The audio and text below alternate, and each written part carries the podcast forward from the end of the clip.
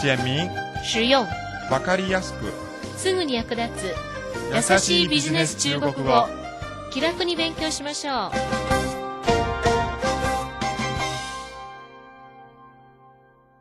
こんばんは優しいビジネス中国語の時間となりました担当は私劉飛です時計メーカー大手シチズンは中国で電波時計の普及を促すため中国標準時の時刻情報を発信する電波塔の運営に参画していますシチズン時計は中国で電波の独占使用権を持つ会社に出資し、北京や上海など沿岸部を初めてカバーする電波塔を年内に建設し、来年春に電波で正確な時を知らせる腕時計を発売するということです。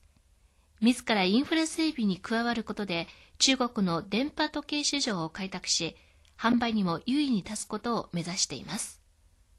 それでは今日の勉強に入りましょう。今日のスキットを聞いてみてください。是在那儿提供些日本的地方啤酒。那一定会流行起来的。是在那儿提供些日本的地方啤酒。那一定会流行起来的。そこで日本の地ビールを出します。是在那儿提供些日本的地方啤酒。きっと流行りますよ。那一定会流行起来的。では単語と言葉を説明します。一つ目は提供する。提供提供二つ目は流行る。流行流行流行の流は第二世、行は第二世です。では発音と姿勢に気をつけながら単語と言葉をもう一度練習してみてください。提供提供流行流行次はキーポイントをマスターしようのコーナーです。今日は C の使い方についてお話しします。C は不定の数量を表し、どんなという意味です。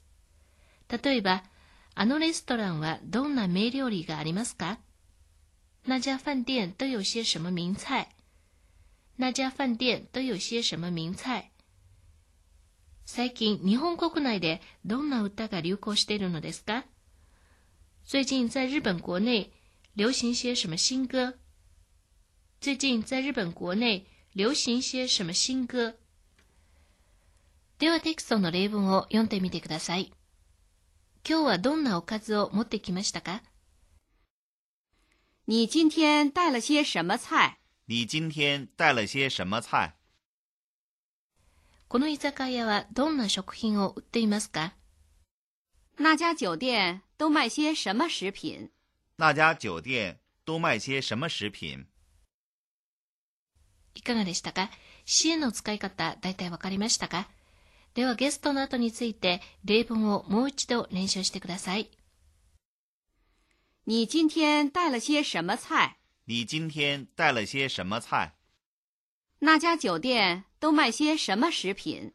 那家酒店都卖些什么食品？次は知って得する生きた中国語のコーナーです。今日はビールの製造工程に関する用語を勉強します。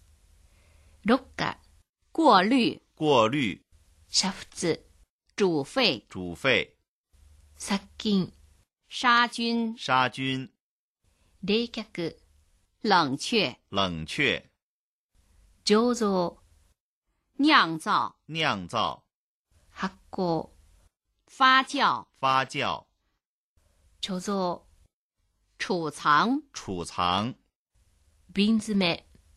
瓶装。瓶装。いかがでしたかうまく読めましたかではゲストの後についてこうした言葉をもう一度練習してください。过滤、过滤、煮沸、煮沸、杀菌、杀菌、冷却、冷却、酿造、酿造、发酵、发酵、储藏、储藏、瓶装、瓶装。最後は HSK ヒアリングのコーナーです。今日は続いて第3問と第4問を聞いてください。では早速第3問の会話を聞いてみてください。三，开往南京的 T 六十五次列车就要开车了，请站台上的乘客赶快上车。在哪儿可以听到这段话？選択1は空港、2はバス停、3はタクシー、4は駅のホーム。三，开往南京的 T 六十五次列车就要开车了，请站台上的乘客赶快上车。在哪儿可以听到这段话？いかがでしたか正解はどれだと思いますかこの会話の意味は、南京行きの列車が間もなく出発しますので、まだ乗車していないお客さんは、早く乗車してください。ですから、この会話で鍵となっている言葉は、列車ということです。この言葉を聞き取れますと、答えやすくなると思います。ですから、正解は4、駅のホームです。では続いて第4問の会話を聞いてみてください。四，小姐，你们这儿有没有单人间？我身体不太好，需要好好休息，双人间太吵了。说话人可能在什么地方？選択1はホテル、選択2は病院、選択3は図書館、選択4は書店です。四，小姐，你们这儿有没有单人间？我身体不太好，需要好好休息，双人间太吵了。说话人可能在什么地方？話してはダブルの部屋ではなくシングルの部屋が予約したいと言いましたダブルやシングルは部屋の種類ですのでホテルや旅館などで行った会話であるはずです第4問の正解は1ホテルですでは第3問と第4問をもう一度聞いて今度自分が正確に答えられるかどうかを確認してくださいね三，开往南京的 T 六十五次列车就要开车了，请站台上的乘客赶快上车。在哪儿可以听到这段话？選択1は空港、2はバス停、3はタクシー、4は駅のホーム。四，小姐，你们这儿有没有单人间？我身体不太好，需要好好休息，双人间太吵了。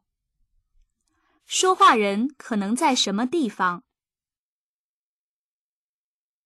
選択1はホテル、選択2は病院、選択3は図書館、選択4は書店です。時間です。今日はここで終わります。ではまた。再见。